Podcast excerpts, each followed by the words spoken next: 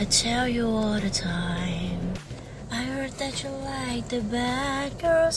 โอเค ทุกคนตอนนี้มีกำลังรอคิวล้างรถอัตโนมัติอยู่นะคะ ชอบล้างรถอัตโนมัติค่ะ ชอบมากเป็นอะไรไม่รู้ ถ้าเกิดว่าใครที่เปิดร้านล้างรถอัตโนมัติ ในกรุงเทพนะคะ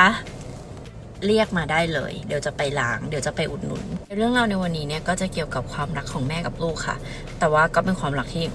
ถ้าอยากรู้ก็ต้องไปฟังกันเองนะคะ แต่ว่าก็เตือนไว้ก่อน เพราะว่าสำหรับใครที่แบบอาจจะเพิ่งมีลูกหรืออาจจะอะไรเงี้ยก็อาจจะแบบแอบรู้สึกนิดนึงค่ะ โอเค แต่ว่าถามว่าฟังได้ไหมฟังได้ค่ะ ตอนนี้มีกำลังติด Black Mirror มากๆ คือแบบชอบมากคือชอบมากมีไม่คนชอบ อะไรที่เกี่ยวกับความดักดักของจิตใจมนุษย์อยู่แล้วนะคะ ทุกคนจะบอกว่า Black Mirror เนี่ยมันเกี่ยวกับเทคโนโลยีนะที่ดักไม่ใช่ค่ะ จริงๆ แล้วธีมหลักของ Black Mirror เนี่ยคือความดักของมนุษย์ที่มีเทคโนโลยีมาครอบ ยิ่งเทคโนโลยีชักนำเรามากเท่าไหร่เนี่ยเราก็ยิ่งดักมากขึ้นได้เท่านั้นอะไรประมาณนี้นะคะ แต่ว่าถ้าเกิดใครที่ไม่เคยดู Black Mirror เลยเนี่ยก็อยากจะให้ไปเริ่มที่ซีซั่นหนึ่งไปเลยเฮ้ยต้องขยับรถละแป๊บนึงนะคะ เพราะว่ามันก็จะได้เห็นภาพที่ค่อนข้างชัดว่าทำไมเขาถึงทำซีรีส์เรื่อง Black Mirror ขึ้นมานะคะ ตั้งแต่ซีซั่นหนึ่งนะคะ แต่ว่าถามว่าถ้าข้ามไปดูซีซั่นสองสามสี่ห้าหกใหม่เลยได้ไหมได้ค่ะ เพราะว่า Black Mirror จะจบในตอนนะคะ ไม่ได้สปอนอะไรใดๆทั้งสิ้นนะคะ แค่ชอบส่วนตัวก็เลยเอามาพูดคุยกับทุกคนค่ะ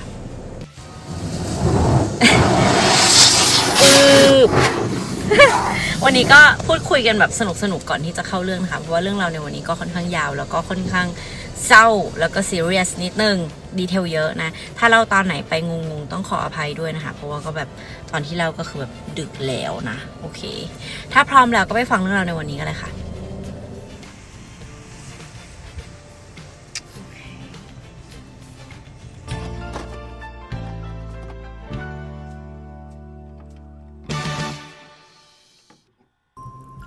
วันนี้จะเป็นวันแรกนะคะ ที่เราจะพูดถึงคดีที่เกิดขึ้นที่บาหลีอินโดนีเซียค่ะ บาหลีเป็นหนึ่งในที่ที่ใครๆก็อยากไปเที่ยวนะทุกคนเหมือนแบบว่ามันเป็น เขาเรียกอะไร travel destination ที่แบบเอออยากจะไปสักครั้งหนึ่ง ซึ่งมีก็อยากไปสักครั้งหนึ่งนะคะเผื่อใครมีสปอนเซอร์จะพามีไปบาหลีก็คือไปด้วยโอเค แต่ว่าอย่างเราเนี่ยเราคนไทยเราอาจจะไม่ได้ตื่นเต้นมาก ๆ กับบาหลี เพราะว่าบ้านเราเนี่ยก็มีชายหาดมีทะเลที่สวยมาก ๆ ไม่ได้แพ้แบบบาหลีขนาดนั้น แต่ว่า ความมีเสน่ห์ของบาหลีก็คือเขาก็จะมีกิจกรรมที่แบบนักท่องเที่ยว enjoy ได้เยอะๆ เช่น การโต้คลื่นอะไรอย่างเงี้ยค่ะที่ในประเทศไทยยังอาจจะไม่ค่อยมีคลื่นให้ทำอะไรขนาดนั้น แต่ของเราก็มีชายหาดที่สวยแล้วก็มี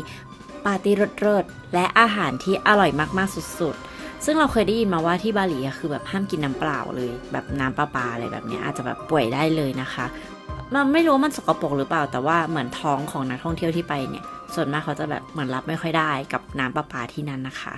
ถ้าเกิดใครไปเที่ยวบาหลีก็ระมัดระวังในการดื่มน้ำด้วยเนาะโอเค แต่ว่าที่บาหลีในขณะที่มันเป็นสถานที่ที่เป็นแบบเกาะสวาดหาดสวรรค์แล้วก็สวยมากๆเนี่ย มันก็มีสถานที่อีกที่หนึ่งที่เราไม่อยากไปแน่นอนนะคะ ก็คือคุกค่ะ เรือนจำที่บาหลีนะคะ ชื่อว่าคาราโบการ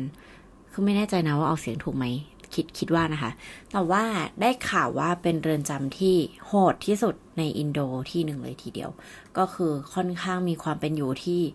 ลำบากอะค่ะ แล้วก็น่ากลัว สกปรก รุนแรงอะไรต่างๆ แล้วก็เหมือนกับไม่ได้แยกชายหญิง คือ หมายถึงว่าเขาคงแยกตึกแยกหน่วยอะไรกัน แต่ว่าเหมือนในที่สถานที่นั้นมีทั้งผู้ชายแล้วก็ผู้หญิงอะค่ะ และได้ข่าวมาว่าแบบความเป็นอยู่ก็คือนอกจากความสกปรกอะไรต่างๆ แล้วเนี่ยก็มีสิ่งที่แปลกมากๆนะคะ ที่สามารถทำได้ในคุกเช่นปาร์ตี้เซ็กส์ค่ะหรือว่าการกินเหล้าปาร์ตี้อะไรแบบเนี้ย แล้วก็นักโทษส่วนมากก็จะมีโทรศัพท์มือถือนะคะ แล้วก็มีโซเชียลมีเดียสามารถอัปโหลดพูดคุยอะไรกับคนอื่นได้ปกตินะคะ ก็ก็ก็แปลกดี คิดว่าเมืองไทยก็น่าจะมีเหมือนกัน แต่ว่าน่าจะต้องแบบเป็น somebody นะคะ แบบขายใหญ่อะไรอย่างเงี้ยถึงจะมีโทรศัพท์มือถือเนาะเราเคยอ่านกระทู้พันทิปนะคะ ที่มีพี่ผู้หญิงคนหนึ่งแล้วก็มีหลายคนเลยที่เคยติดคุก แล้วก็มาเล่าเรื่องราวต่างๆ ในคุกให้ฟังอะไรเงี้ยก็เออสนุกดีไม่ได้สนุกแบบสนุกเอนจอยอย่างนั้นนะแต่หมายถึงว่ามันมีอะไรมากมายที่เราแบบเป็นความรู้ที่เราไม่เคยรู้มาก่อนค่อนข้างเปิดโลกมาก ๆเลย แต่ก็กลัวมากๆด้วยเช่นกันค่ะ เรื่องราวของเราเกิดขึ้นที่บาหลี หรือว่า ที่พักแถบนูซาดัวค่ะ ที่พักแถบนูซาดัวเนี่ยจะเป็นโรงแรม 5 ดาวนะคะ จะเป็นหาด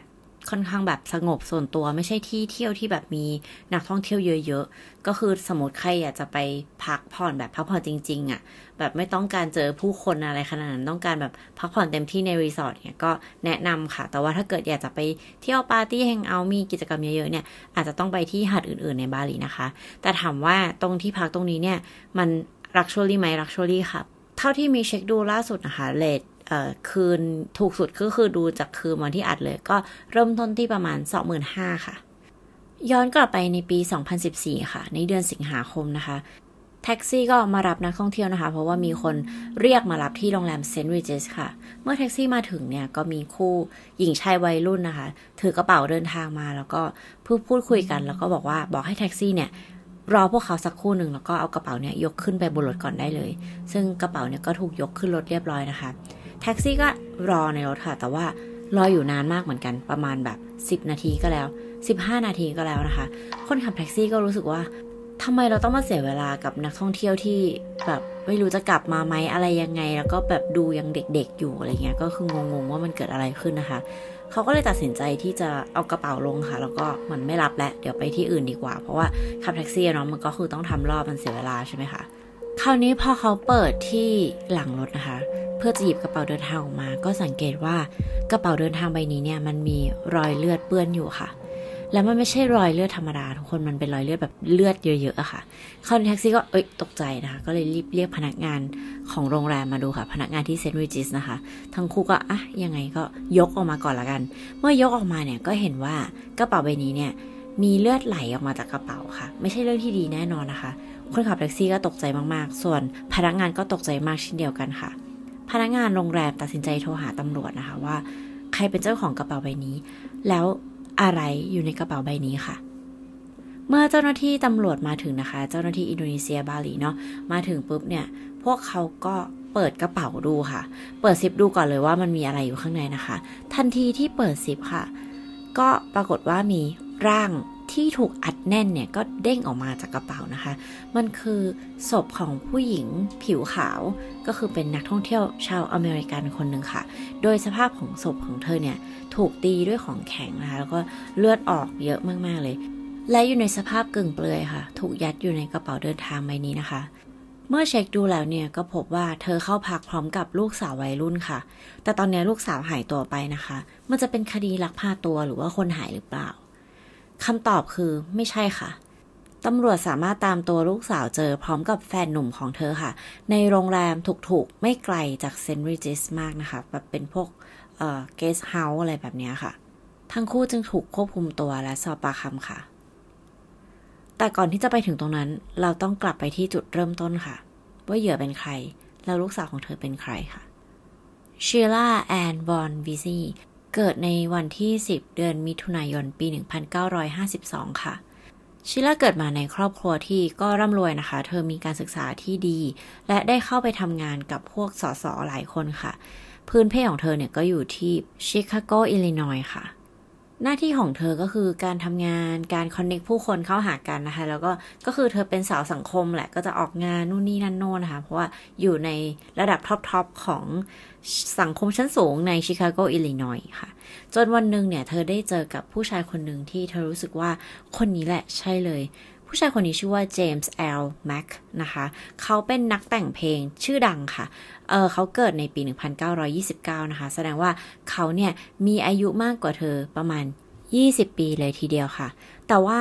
อายุไม่ใช่ส่วนที่ขัดขวางความรักนะคะ กับเป็นสิ่งที่ทั้งคู่เนี่ย เติมเต็มให้แก่กันและกันค่ะ แต่ในตอนนั้นเนี่ยชีลาเธอก็ค่อนข้างมีอายุที่จะเลยวัยที่จะมีลูกได้แหละ คือเธออายุแบบ 30 ปลายๆแล้ว สิ่งที่เธออยากทำก็คือเธออยากมีลูกมากๆเลยค่ะ คือความตั้งใจของเธอก็คือแบบทำไมเธอเห็นคนอื่น มีครอบครัวมีลูก แต่เธอพยายามแค่ไหนเนี่ย ก็ไม่สามารถมีลูกได้สักทีนะคะ วันเวลามันก็เลยไปทุกทีทุกทีนะคะ สิ่งที่ชิล่าเนี่ยกลัวมากที่สุดก็คือการที่จะไม่มีบุตรค่ะ แต่ว่าสุดท้ายเนี่ย พระเจ้าก็ประทาน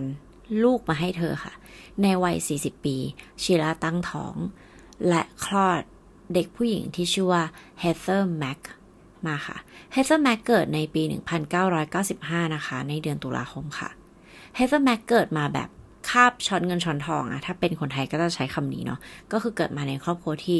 รวยแล้วก็มีทุกอย่างที่พร้อม และด้วยความที่เฮเธอร์เนี่ย เป็นลูกคนเดียวของชิล่านะคะกับเจมส์ เจมส์หน้าที่การงานของเขาก็คือเป็นนักแต่งเพลงแจ๊สแต่ไม่ใช่นักแต่งเพลงแบบต๊อกต๋อยนะ คือเขาค่อนข้างดัง แล้วก็เป็นที่ยอมรับในวงการเพลงในชิคาโกค่ะ แต่ว่าเจมส์เนี่ยเคยมีครอบครัวมาก่อน แล้วก็มีลูกมาแล้วจากภรรยาเก่าถึง 3 คน พอเขาไม่อยู่กับเชล่าเนี่ยต้องบอกว่าภรรยาเก่าก็คือไม่ค่อยพอใจนะคะ เพราะว่าเชล่าค่อนข้างกีดกันไม่ให้ลูกๆเนี่ยได้เจอกับพ่อค่ะ คือลูกติดนะคะ แล้วตอนที่เจมไม่สบายแบบติดเตียงอย่างเงี้ยค่ะชิล่าก็ไม่ยอมให้ลูกๆมาเยี่ยมด้วยนะคะ ก็คือบางครั้งเนี่ยทางครอบครัวเก่าของเจมส์เนี่ยขับรถมาถึงที่บ้านของชิล่ากับเจมส์แล้วเพื่อที่จะมาเยี่ยมคุณพ่อ แต่ชิล่าก็เลือกที่จะแบบ ปิดไฟทำเป็นเหมือนกับไม่มีใครอยู่บ้านเงี้ยค่ะ ก็คือแบบค่อนข้างใจร้ายนะคะ ก็ไม่อยากให้พ่อกับลูกติดเขาเจอกันเงี้ย แต่จริงๆ ความเป็นพ่อเป็นลูกก็มันไม่เกี่ยวนะ คือต่อให้แบบภรรยาจะไม่ถูกกันอะไรก็แล้ว แต่ก็ควรจะให้ลูกกับพ่อเขาได้เจอกันเนาะแต่ว่าเราก็ไม่รู้ว่าจริง ๆ แล้วตื้นลึกหนาบางครับ มันมีอะไรมากกว่านั้นหรือเปล่านะคะ อันนี้คือสิ่งที่ทราบมาว่ามันเกิดขึ้นประมาณนี้ แต่ชีวิตแบบนี้ไม่ได้เกิดขึ้นกับเฮเธอร์นะคะ เฮเธอร์เนี่ยมีครอบครัวที่อบอุ่นค่ะ ก็คือมีทั้งคุณแม่เชอร่าแล้วก็มีคุณพ่อเจมส์นะคะเธอได้ใช้ชีวิตแบบลองทำทุกอย่างที่เธออยากทำนะคะ ตั้งแต่เด็กคุณพ่อคุณแม่เนี่ยก็จะพาไปดูโอเปร่าพาไปดูวงออเคสตราให้เรียนบัลเล่ให้เรียนดนตรีต่างๆ แต่ว่าตัวเฮเธอร์เนี่ยเขามีพฤติกรรมที่ค่อนข้างก้าวร้าวค่ะ ก็คือเริ่มต้นตั้งแต่อายุหกขวบ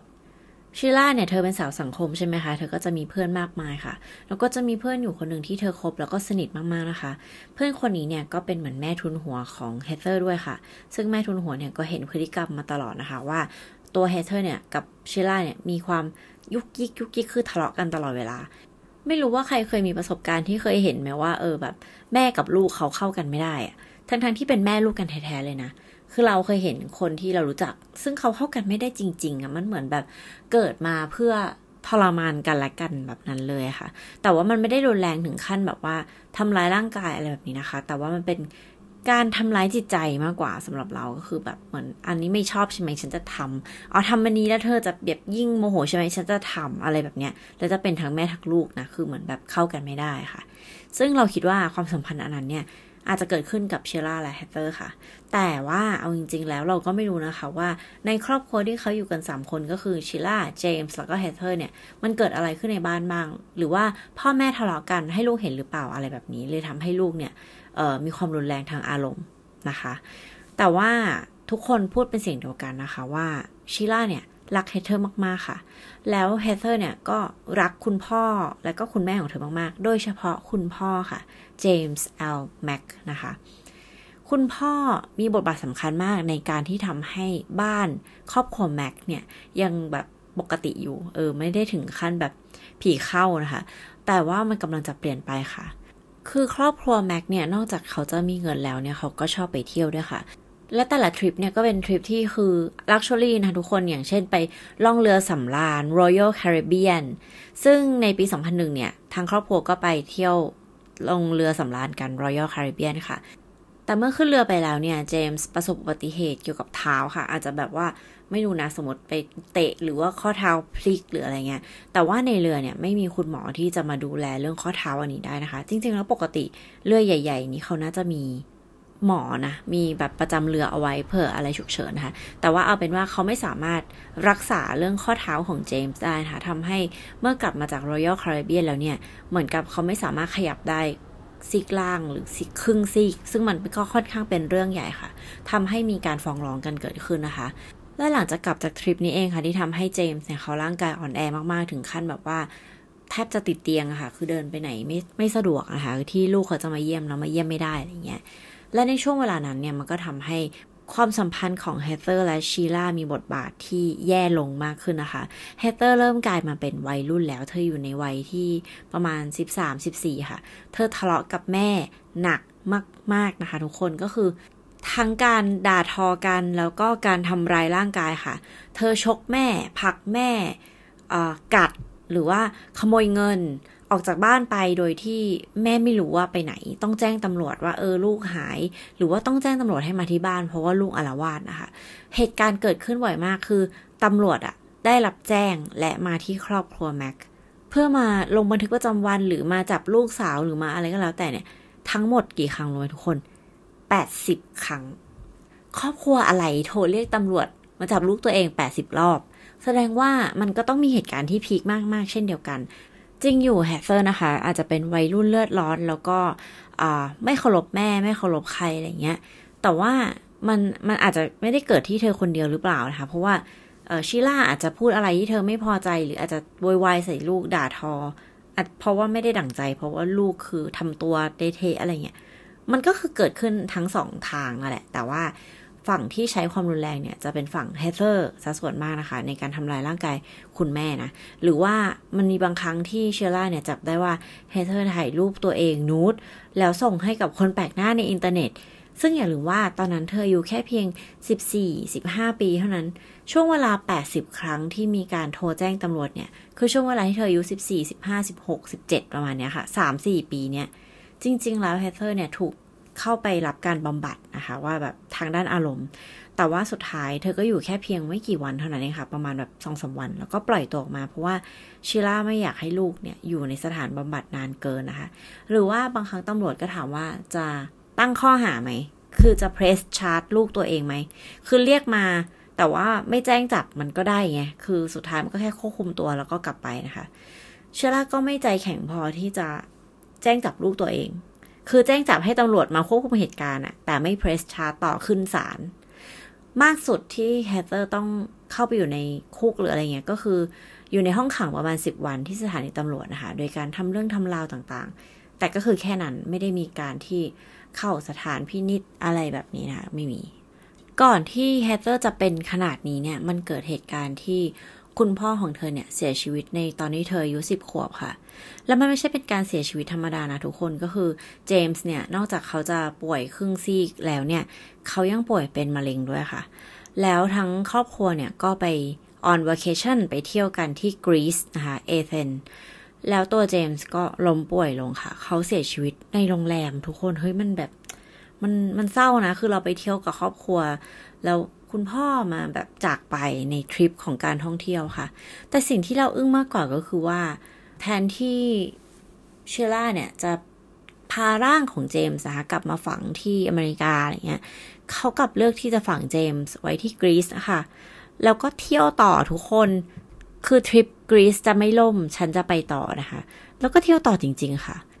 จมส์พ่อของเฮเธอร์เนี่ยเสียชีวิตไปในปี 2006 แต่ว่าการฟ้องร้องเรื่องของ Royal Caribbean เนี่ยมันก็ยังไม่จบค่ะ มันมาจบจริงๆ ในปี 2011 ค่ะ ซึ่งทำให้ทางครอบครัวแม็กนะคะ ซึ่งเหลือแค่ชิล่าแล้วก็เฮเธอร์เนี่ย ได้เงินไป คือบางบางที่ก็บอกว่า 1.5 ล้านดอลลาร์นะคะ บางที่ก็บอกว่า 5 0 0แสนดอลลาร์นะคะนี่ไม่แน่ใจตัวเงินมีแค่แบบซอสข่าว ซึ่งมันพูดไม่ค่อยตรงกันเท่าไหร่ แต่เอาเป็นว่าได้เงินก้อนใหญ่ค่ะ ชิล่าก็ตัดสินใจที่จะขายบ้านที่อยู่กับเจมส์แล้วก็เฮเธอร์นะคะ เป็นบ้านราคาประมาณ 2 ล้านเหรียญนะเพื่อมาอยู่อพาร์ตเมนต์ซึ่งก็เป็นอพาร์ตเมนต์หรูราคาประมาณ 1.5 ล้านนะคะ คืออย่างที่บอกค่ะ คือตัวของชิล่าเนี่ย เธอเป็นคนที่มาจากครอบครัวที่มีฐานะอยู่แล้วนะคะ แล้วก็มีการฟ้องร้องอะไรก็ได้เงินเพิ่มมาอีกอะไรเงี้ยค่ะ ซึ่งในตอนนี้แหละค่ะ ที่ทำให้เฮเธอร์เนี่ย เธอเข้าสู่วัยรุ่นแล้วไง อายุประมาณแบบ 14เนี่ยก็เริ่มแบบเหียนหนักมาก ๆนะคะ ใช้คำว่าเหียนเลย เพราะว่าการที่ต้องโทรแจ้งตำรวจ 80 ครั้งสำหรับเราคือเหียนหนักมากๆ ซึ่งชิล่าเนี่ยก็ได้เขียนอีเมลหาเพื่อนหลายครั้งค่ะ มีการแชทคุยกับเพื่อนนะคะ ว่าแบบเธอรู้สึกว่าเธอไม่ไหวแล้ว เธอไม่สามารถที่จะอยู่แบบนี้ได้แล้ว เธอเครียดมากกับการที่ไม่รู้ว่าลูกของเธอเนี่ย เมื่อทะเลาะกับเธอแล้วก็ออกจากบ้าน หายไปเป็นวันๆไปไหนไปอยู่กับใคร สิ่งที่เธอรู้แน่ๆเนี่ยก็คือมันไม่ใช่เรื่องที่ดีแน่นอนคือ เชล่าน่าจะไปคบเพื่อนที่แบบไม่โอเค ไปแฮงเอาท์อยู่กับเด็กเกเรอะไรเงี้ย แต่สิ่งที่มันทำให้เธอรู้สึกว่าแบบไม่โอเคก็คือ ทุกครั้งที่เฮเธอร์กลับมาบ้านเนี่ย ก็จะมาขโมยเงิน ก็จะมาทะเลาะกับเธอ แล้วก็จะลงท้ายด้วยการทำร้ายร่างกาย แล้วก็หายไป แล้วก็กลับมาขโมยเงินทำร้ายร่างกายอะไรแบบเนี้ย มันก็จะเป็นวนลูป ซึ่งยิ่งเฮเธอร์โตขึ้นนะคะ ความบาดหมางระหว่างแม่กับลูกก็มีมากขึ้นเรื่อยๆนะคะ แต่ก็ไม่ใช่ว่าทุกอย่างเนี่ยมันจะโหเลวร้ายไปซะหมดนะ คือมันก็จะมีบางช่วงที่แม่ลูกเนี่ยเขาก็พอที่จะคุยกันได้ค่ะ ซึ่งช่วงเวลานั้นเนี่ยชิล่าก็มักที่จะจองทริปดีๆนะคะ เพื่อพาเฮเตอร์ไปเที่ยวค่ะ ไปเที่ยวสถานที่หรูๆนะคะ ไปเที่ยวแบบแบบคนมีตังค์เที่ยวไปพักโรงแรมดีๆอะไรเงี้ยค่ะ เพื่อสร้างความทรงจำที่ดีต่อกันระหว่างแม่ลูก แต่สุดท้ายมันก็จะลงเอยประมาณนี้นะคะ ตอนนั้นเนี่ย ช่วงเวลานั้นเนี่ยเฮเตอร์เขายังเรียนหนังสืออยู่นะคะ ที่ Oak Park and River Forest High School แต่ว่าในปี 2014 เนี่ย เธอได้เจอกับผู้ชายคนหนึ่งค่ะ ชื่อว่าทอมมี่เชฟเฟอร์ทอมมี่โตกว่าเฮเธอร์3ปีนะคะ ก็เรียกได้ว่าเป็นผู้ชายที่บรรลุนิติภาวะแล้วนะคะ และไม่มีงานทำสิ่งที่เขาอยากเป็นก็คืออยากจะเป็นแรปเปอร์ค่ะ ชื่อในวงการแรปเปอร์ของเขาก็คือ Tommy EXX โอเค คือไม่ได้ดูถูกความฝันใครเด้อ แต่ว่าระหว่างฝันก็ต้องทำงานด้วยเนาะ ไม่ใช่แบบ เออ มาคบเด็กผู้หญิงที่เด็กกว่า แล้วก็ เออ รวยนะคะ เพราะต้องบอกว่าเฮเธอร์เนี่ย ก็คือจะขโมยบัตรเครดิตแม่ ไปรูดซื้อของแพงๆ ให้ทอมมี่ แน่นอนว่าชิล่าเนี่ย ก็จะต้องโกรธเป็นฟืนเป็นไฟ ลูกกับแม่ก็ต้องทะเลาะกัน ซึ่งบางครั้งเนี่ย ตัวของอทอมมี่เขาก็เห็นนะว่า เออ ทะเลาะกันจริง ๆ ว่าแบบทะเลาะก็รุนแรงแม่ลูกคู่นี้อะไรเงี้ย แต่ก็หนึ่งในเรื่องที่ทะเลาะเนี่ยก็คือทะเลาะพ่อทอมมี่ด้วยนะคะชิล่าเนี่ยไม่อยากให้เฮเธอร์เนี่ยคบกับทอมมี่เลย คือชีวิตของเฮเธอร์มันก็ค่อนข้างจะดิ่งลงเหวอยู่แล้วเนาะ การที่คบกับผู้ชายที่ดูยังไม่มีอนาคตหรือว่าดูไม่ได้พากันไปในทางที่ดีขึ้นเนี่ย แน่นอนว่าแม่ก็ต้องเป็นห่วงนะคะ จุดแตกหักก็คือว่าชิล่าได้รู้ว่าเฮเธอร์ตั้งครรภ์ค่ะชิล่าเนี่ยได้ส่งอีเมลหาเพื่อนสนิทนะคะว่า ตอนนี้เนี่ย ฉันรู้สึกกลัวความปลอดภัยของชีวิตตัวเอง แล้วฉันก็เครียดมาก เพราะว่าเฮเธอร์เนี่ยได้ตั้งครรภ์ประมาณ 4 อาทิตย์แล้ว เธอไม่อยากให้ลูกของเธอเนี่ยต้องหมดอนาคตนะคะ แต่ว่าเธอก็ยังไม่รู้ว่าจะทำยังไง สิ่งที่เธอต้องการที่จะทำก็คือจะพาลูกไปเที่ยวที่บาหลีค่ะ อาจจะเป็นการพยายามครั้งสุดท้ายที่จะแบบสารสัมพันธ์ แม่ลูกหรือว่าต้องพูดคุยกันให้รู้เรื่องว่า เออ เราจะยังไงกับชีวิตต่อไป เราจะอยู่กันโดยที่เราทะเลาะกันอย่างนี้ไม่ได้นะ เพราะว่าเธอก็กำลังจะมีลูกสมมตินะคะหรือมันอาจจะเป็นอีกซีนารีโอหนึ่งก็คือ อยากจะให้ลูกเนี่ยเออพยายามยุติการตั้งครรภ์ซะแบบนั้นหรือเปล่าก็ไม่มีใครทราบได้นะคะ ว่าตั้งใจไปทำอะไรกันแน่ในทริปนี้นะ แต่ว่าเพื่อนของชิล่าเนี่ยก็เตือนเธอค่ะว่า เออยังไงก็ระวังตัวเองด้วยละกัน จริง ๆ แล้วเพื่อนของชิล่านะคะ ทุกคนพยายามบอกให้เธอเนี่ย ตัดหางปล่อยวัดเลย ลองดู ลองตัดหางดูว่าถ้าไม่มีแม่คอยสปอยคอยช่วยเหลือ หรือว่าดูแลเรื่องการเงินอาหารการกินอะไรต่างๆ เนี่ย จะไปได้สักกี่น้ำจะไปอยู่กับใครและชีวิตจะเป็นยังไง แต่ว่าอย่างที่บอกค่ะชิล่ามีลูกอยู่คนเดียวนะคะ ถึงจะเป็นลูกที่ทะเลาะกับเธอตลอดเวลาแต่มันก็คือลูกของเธอค่ะ เธอก็ไม่กล้าเลือกที่จะปล่อยเฮเธอร์ไปนะคะ และในช่วงสิงหานะ หลังจากที่อีเมลคุยกับเพื่อนว่าเออเธอกลัว แล้วก็รู้ว่าลูกเนี่ยตั้งครรภ์ชิล่าและเฮเธอร์ก็บินไปที่เซนต์ริจิสที่นูซาดัวบาหลีค่ะ เมื่อเข้าพักเรียบร้อยแล้วเนี่ย สิ่งที่เฮเธอร์ทำก็คือ เธอแอบเอาบัตรเครดิตแม่นะคะ มาจองตั๋วเครื่องบิน business class business class ทุกคนให้กับทอมมี่แฟนของเธอค่ะ บินตรง business class มาที่บาหลีค่ะ โดยที่แม่ไม่รู้ว่ามีการรูดบัตรอะไร น่าจะแบบหลายตังค์มาก ๆ อยู่นะคะ ซึ่งเมื่อทอมมี่มาถึงแล้วเนี่ย แผนการทั้งหมดก็เริ่มต้นขึ้นค่ะ ถามว่ารู้ได้ยังไง เพราะว่าทั้งคู่เท็กซ์คุยกันตลอดเวลาค่ะ แชทคุยกัน ถึงเรื่องราวที่พวกเขากำลังจะทำก็คือการวางแผนที่จะฆ่าชิล่าค่ะ จากที่ในเท็กซ์ที่พวกเขาคุยกันนะคะ ก็คือว่า เชล่าเนี่ยจะจัดการกับแม่ของเธอโดยการตีด้วยของแข็งค่ะ โดยเขาเขียนว่า big ass pole นะคะ ก็คือแบบไม้ท่อนใหญ่ ซึ่งเราไม่รู้ว่ามันคือไม้อะไรนะ แต่ว่านั่นแหละค่ะ แล้วถ้าเกิดว่าคุณแม่ของเธอเนี่ยไม่เสียชีวิตนะคะ เดี๋ยวตัวทอมมี่เนี่ยจะเข้ามาจัดการให้ค่ะ ทั้งคู่ก็มีการให้กำลังใจกันนะคะ โดยชิล่าเนี่ยเรียกตัวเองว่าบอนนี่ค่ะ ซึ่งคิดว่าทั้งคู่น่าจะพยายาม พยายามสมมติตัวเองว่าเป็นบอนนี่แอนคลายนะคะ คู่รักจอมโจรแต่แบบขอร้องอะคือแบบ find better idol ได้ไหม หาไอดอลที่ดีกว่านี้ได้ไหม แต่แบบนั่นแหละค่ะ เออหลาย ๆ คู่ก็มักจะอยากเป็นแบบเหมือน Bonnie and Clyde นะคะ แผนการก็คือว่าตัวของเฮเธอร์เนี่ยจะเปิดประตูเอาไว้ค่ะ แล้วให้ทอมมี่เนี่ยแอบเข้ามาแล้วก็หลบอยู่ในห้องน้ำค่ะ เมื่อแอบเข้ามาแล้วหลบอยู่ในห้องน้ำปุ๊บเนี่ยทั้งคู่ก็จะเท็กซ์ให้สัญญาณกันและกันนะคะ แต่ว่าทอมมี่เนี่ยก็คือให้เฮเธอร์เป็นคนลงมือค่ะ โดยการให้กำลังใจว่าแบบ you can do it Bonnie อะไรประมาณนี้นะคะ ซึ่งสุดท้ายเฮเตอร์เนี่ยเหมือนจะทำไม่สำเร็จค่ะ เพราะว่าเธอได้เท็กซ์หาทอมมี่ว่า แม่ยังมีชีวิตอยู่ แม่ยังมีสติอยู่ทำยังไงดีนะคะ โดยทอมมี่เนี่ยก็ออกไปจัดการที่เหลือค่ะ โดยการใช้ชามเหล็ก ชามเหล็กผลไม้ในโรงแรมหรูๆทุกคนที่มันหนักๆอย่างเงี้ยค่ะฟาดไปที่เชล่าค่ะ จนสุดท้ายเนี่ย เธอเสียชีวิตแต่เธอไม่ได้เสียชีวิตจากบาดแผลนะคะ เธอเสียชีวิตจากการที่เลือดมันข้างค่ะ และทำให้เธอเนี่ยสำลักเลือดตัวเองจนเสียชีวิตค่ะ น่าจะเป็นการ เสียชีวิตที่ทรมานมาก ๆ เลยนะคะ โดยเฉพาะสองคนสุดท้ายที่อยู่กับเธอคือลูกสาวแท้ ๆ ของเธอและแฟนหนุ่ม คือแบบไม่อยากจะคิดว่าสภาพความรู้สึกของเธอก่อนที่จะเสียชีวิตมันโหดร้ายแค่ไหนนะคะ หลังจากที่มั่นใจแล้วนะคะว่าชิลาได้เสียชีวิตแล้วเนี่ย ทั้งคู่ก็นำร่างของชิลาค่ะ ยัดใส่กระเป๋าเดินทางค่ะ แล้วก็เข็นมาที่ล็อบบี้นะคะ เหมือนกับว่าทั้งคู่เนี่ยจะเช็คเอาท์ค่ะ โดยที่ออกอุบายว่าเออเดี๋ยวเรียกรถเลยนะกำลังจะเช็คเอาท์นะคะ ซึ่งเฮเธอร์ก็ออกอุบายว่าเออเดี๋ยวฉันไปตามแม่ก่อนเนาะเออเดี๋ยวแม่ต้องมาจัดการเรื่องค่าใช้จ่ายอะไรนู่นนี่นะซึ่งโรงแรมเนี่ยเขาก็รอตรงนี้ค่ะ เพื่อที่จะเข้าไปเช็คห้อง ในตอนนั้นก็คือเรียกแท็กซี่ แล้วก็เอากระเป๋าขึ้นรถไป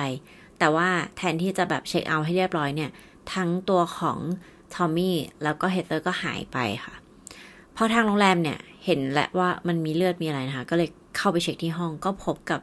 กองเลือดมากมายค่ะ คือห้องก็คือเละเทะแล้วก็แบบมีเลือดเยอะแยะอะไรเงี้ย คือมีการต่อสู้กันแน่นอนนะคะ ทางตำรวจเนี่ยก็เลยตามจนเจอค่ะ เพราะว่ารู้แล้วว่าโอเค มันไม่ใช่ฝีมือของโจรหรือว่าอะไรหรอก มันก็คือฝีมือของลูกสาวของเหยื่อนั่นเองค่ะ เมื่อถูกตำรวจจับได้นะคะเฮเตอร์ก็ร้องไห้ค่ะ ทอมมี่ก็เครียดค่ะ แล้วก็แยกสอบ เมื่อแยกสอบเนี่ยทั้งคู่ไม่ยอมพูดอะไรนะคะ ไม่ปริปากเลยนะ แต่ว่าสุดท้ายมันก็ต้องแคร็กจนได้ค่ะ เพราะว่าเฮเตอร์เนี่ยก็บอกว่าเธอเนี่ยไม่มีส่วนในการทำอะไรแบบนี้เลยนะ เธอเป็นคนแค่แบบว่าปล่อยให้ทอมมี่เข้ามา แต่ว่าที่เหลือเนี่ยเขาเป็นคนจัดการหมดเลย ก็เริ่มมีการโบยกันไปโบยกันมานะคะ ตอนแรกเฮเตอร์บอกว่ามีเอ่อแก๊งเข้ามาเพื่อที่จะเหมือนลักพาตัวอะไรแบบเนี้ยค่ะ แล้วก็มาตีแม่เธอจนเสียชีวิตนะคะ แต่มันไม่เมกเซนไง คือแก๊งจะเข้ามาเอาอะไร คือถ้าแบบจะลักพาตัว ตัวของชิล่าก็ควรจะยังมีชีวิตอยู่ไหม แล้วก็ลักพาตัวไปถูกไหม ซึ่งเฮเธอร์ก็หนีไปกับแฟนเนี้ยหรอ คือมันแบบ มันไม่มีอะไรที่ make sense นะคะ ต้องบอกว่าเรื่องราวของเฮเธอร์ที่เธอบอกกับตำรวจเนี่ย คือเปลี่ยนไปเปลี่ยนมาตลอดเวลา และมีการโทษแม่ตลอดเวลา หลังจากการอ้างว่ามีแก๊งเออคนเข้ามาอะไรเงี้ย มันมันไม่ใช่แล้ว มันก็คือเปลี่ยนไปเป็นแบบว่า คือเฮเธอร์เนี่ยบอกกับตำรวจว่า เธอกับแฟนเนี่ยตั้งใจมาที่บาหลี เพื่อที่จะมาบอกแม่ว่าเธอท้อง คราวนี้พอบอกแม่ว่าเธอท้องปุ๊บเนี่ยชีลาก็คือโกรธขึ้นมา แล้วก็จะเข้ามาทำลายร่างกายเฮเตอร์ค่ะ มีการยื้อยุดใช้ความรุนแรงกันแล้วตัวของเชียร่าเนี่ยก็ด่าแฟนของเฮเตอร์เรื่องของผิวสีนะคะคือเป็นการเหยียดผิวเนาะซึ่งเอาจริงๆนะ คือเราขอดีบังทั้งหมดเลย เพราะว่าหนึ่งเรื่องการไม่รู้ว่าท้อง เราเล่าไปแล้วว่า เธอรู้ว่าลูกสาวท้อง เพราะว่ามีอีเมลยืนยันว่าเธอคุยกับเพื่อนนะคะว่าเออรู้แล้วว่าลูกท้องเครียดมากนี่นะโนนสองสามีของชิล่าพ่อของเฮเตอร์ เป็นชายผิวสีนะ ทุกคนคือแอฟริกันอเมริกัน ซึ่งเราไม่คิดว่าเธอจะเหยียดเรื่องผิวสีแน่นอน แล้วก็มีเรื่องราวที่แบบเปลี่ยนไปเปลี่ยนมาอีกหลายรอบนะคะ เมื่อมีการสืบคดีเพิ่มมากขึ้นแล้วเนี่ย ก็รู้ว่าการ วางแผนที่จะทำคดีฆาตกรรมแม่ของตัวเองเนี่ย ไม่ได้เริ่มขึ้นก่อนที่ทริปจะมาบาหลีหรืออะไรนะคะ มันเริ่มขึ้นก่อนหน้านั้นมา 6 เดือนแล้วค่ะ เพราะว่าทอมมี่เนี่ยได้มีการพูดคุยกับญาติของตัวเองนะคะ ซึ่งแบบเหมือนก็ปรึกษาแหละว่าเออจะทำยังไงดีให้มันเหมือนให้มันเนียนๆอะให้ไม่ถูกจับได้อะไรเงี้ยค่ะ ซึ่งญาติเนี่ยก็ให้คำปรึกษานะคะ ซึ่งเหตุการณ์เนี่ยมันเกิดขึ้นที่ชิคาโกก่อนที่จะบินมาบาหลี เพราะฉะนั้นตัวคดีเนี่ยมันจะ effective ทั้งสองที่ทั้งที่อเมริกา แล้วก็ที่อินโดนีเซียค่ะตัวญาติที่คำปรึกษาเนี่ย ติดคุกนะทุกคน 9 ปีที่อเมริกานะคะ เออ แต่ว่าตัวของทอมมี่แล้วก็ตัวของเฮเธอร์เนี่ยยังอยู่ที่อินโดนีเซียอยู่ ซึ่งต้องขึ้นศาลที่อินโดนีเซียค่ะ แรงจูงใจก็คือเรื่องของเงินค่ะเฮเธอร์นะคะมีการพูดคุยในข้อความค่ะ กับทอมมี่ว่าเนี่ยถ้าเกิดว่า แม่ของเธอไม่อยู่แล้วเนี่ยนะ เธอก็จะได้รับมรดกทั้งหมดค่ะ ซึ่งทอมมี่เนี่ยเขาคิดว่าเขาจะได้เงินทั้งหมด 11 ล้านเหรียญค่ะ ซึ่งจริง ๆ แล้วชิล่าไม่ได้มีทรัพย์สินขนาดนั้นนะคะ เต็มที่เลยมีอาจจะมีประมาณ 1.6 ล้าน ซึ่งมันเยอะค่ะ แต่มันไม่ใช่ 11 ล้านเหรียญแน่นอนนะคะ คราวนี้ญาติที่เข้ามาช่วยเนี่ยก็คิดว่าจะได้ส่วนแบ่งจากเงิน 11 ล้านเหรียญนี้ด้วยนะ ส่วนตัวทอมมี่เนี่ยก็แบบพิมพ์แบบไม่อยากจะคิดเลยว่าวันหนึ่งฉันจะรวยมีเงิน 11 ล้านเหรียญ ซึ่งกำลังงงอยู่ว่าต่อให้แผนการมันสำเร็จนะคะแล้วก็มีเงิน 11 ล้านอยู่จริง ซึ่งไม่มีนะทุกคน ซึ่งไม่มี 11 ล้านนี่นะ แต่ถ้าสมมติว่ามีอะ คิดว่าเฮเธอร์เขาจะให้ทอมมี่ใช้เงิน 11 ล้านหรอคะ มันก็คงไม่ใช่เนาะ เธอก็คงจะเก็บไว้ให้ตัวเองอะไรประมาณนี้นะ แต่ว่าทอมมี่ก็อยากได้ไง อยากอยากได้อยากกลายเป็นคนรวยอะไรเงี้ย ก็ตัดสินใจที่จะช่วยแฟนสาวฆ่าแม่ของเธอเองค่ะ หลังจากขึ้นศาลนะคะ ทั้งคู่ก็ถูกตัดสินว่าผิดจริงค่ะ แต่ว่าเฮเธอร์เนี่ยได้รับโทษจำคุกแค่เพียง 10 ปีเท่านั้นค่ะ ส่วนทอมมี่แฟนหนุ่มของเธอถูกติดคุกทั้งหมด 18 ปีนะคะ อันนี้คือในอินโดนีเซียนะคะ คือคุกที่บาหลีนะ และเฮเธอร์เนี่ย เธอตั้งครรภ์จริง ๆ นะคะ เธอคลอดลูกในคุกแคราโบกันอันน่ากลัวนี่ค่ะ คือผู้ใหญ่ยังอยู่ลำบากแล้วเด็กทารกอะค่ะ ก็คือแบบนอนไปมีหนูแทะอะไรเงี้ย คือมันความเป็นอยู่มันแย่จริง ๆอะหนูน้อยสกายล่านะคะ เกิดมาโดยที่ไม่รู้เลยว่า ที่ที่เธออยู่เนี่ยไม่ได้เรียกว่าบ้านด้วยซ้ำนะแล้วแม่ของเธอเนี่ยได้ทำอะไรไปกับคุณยายของเธอนะคะ คือเชื่อว่าพอเธอโตขึ้นอีกหน่อยเนี่ย เธอก็จะต้องเรียนรู้ทุกอย่างว่ามันเกิดอะไรขึ้น ซึ่งเราก็ไม่รู้ว่ามันก็จะกลายเป็นปัญหา ระหว่างสกายล่ากับ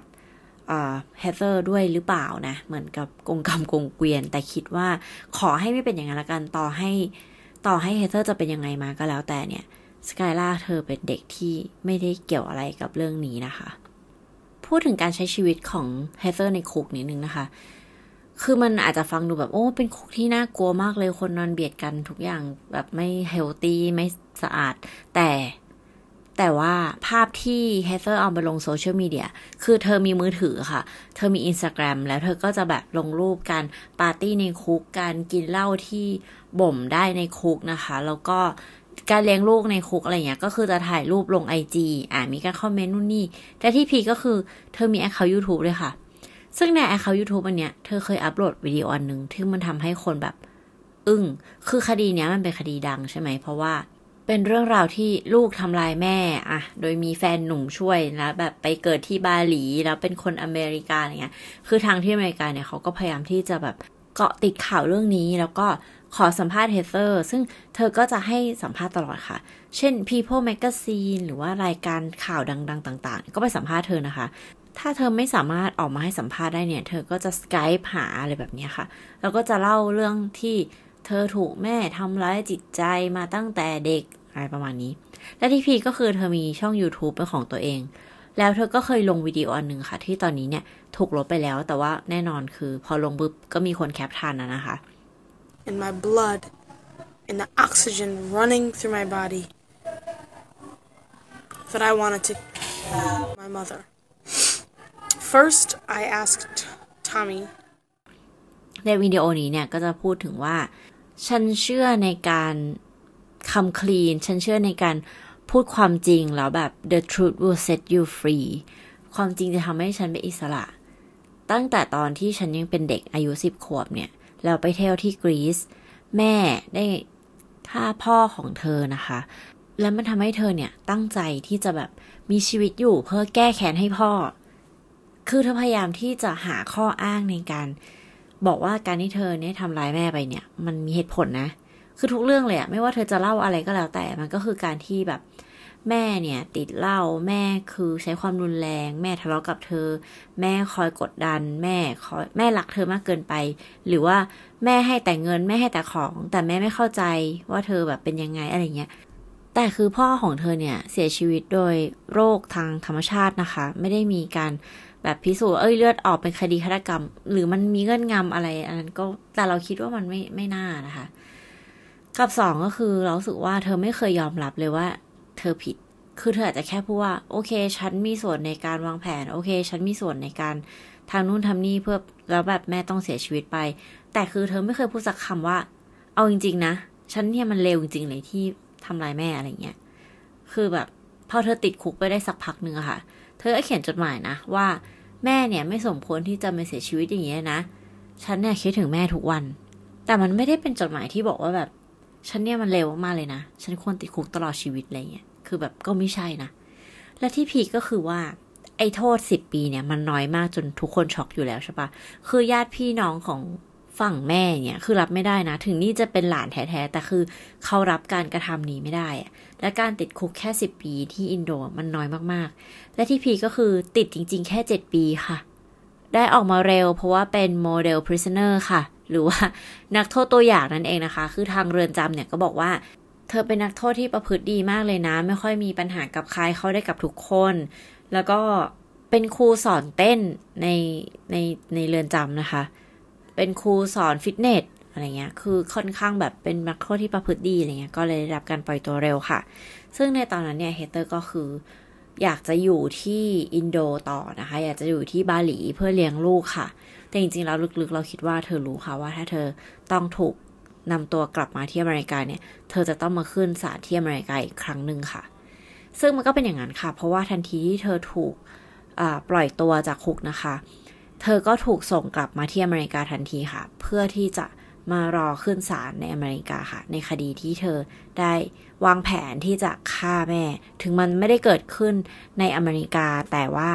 เหตุการณ์มันเกิดขึ้นมาตั้งแต่ก่อนที่จะไปบาหลีแล้วนะคะ เพราะฉะนั้นสามารถที่จะเอามาเป็นหลักฐานในการขึ้นศาลได้ค่ะเฮเธอร์มีโอกาสได้เจอลูกนะคะสเตลล่าอีกครั้งหนึ่ง แต่ว่าด้วยความที่เธอต้องเข้ามาอยู่ในการควบคุมของเรือนจำก่อนที่จะขึ้นศาลเนี่ย ก็คือลูกก็เลยต้องไปอยู่ในสิทธิการปกครองของญาติฝั่งแม่ค่ะ ซึ่งเราไม่รู้นะคะ ว่าใครเป็นคนเลี้ยงน้องให้ และเราก็ไม่รู้ด้วยว่าเขาจะรู้สึกยังไง แต่แต่ก็หวังว่าเขาจะแยกแยะได้นะคะ ว่าอันนี้คือ เด็กที่ไม่ได้รู้เรื่องอะไรเนาะซึ่งน้องก็ดูล่าเริงดูน่ารักค่ะ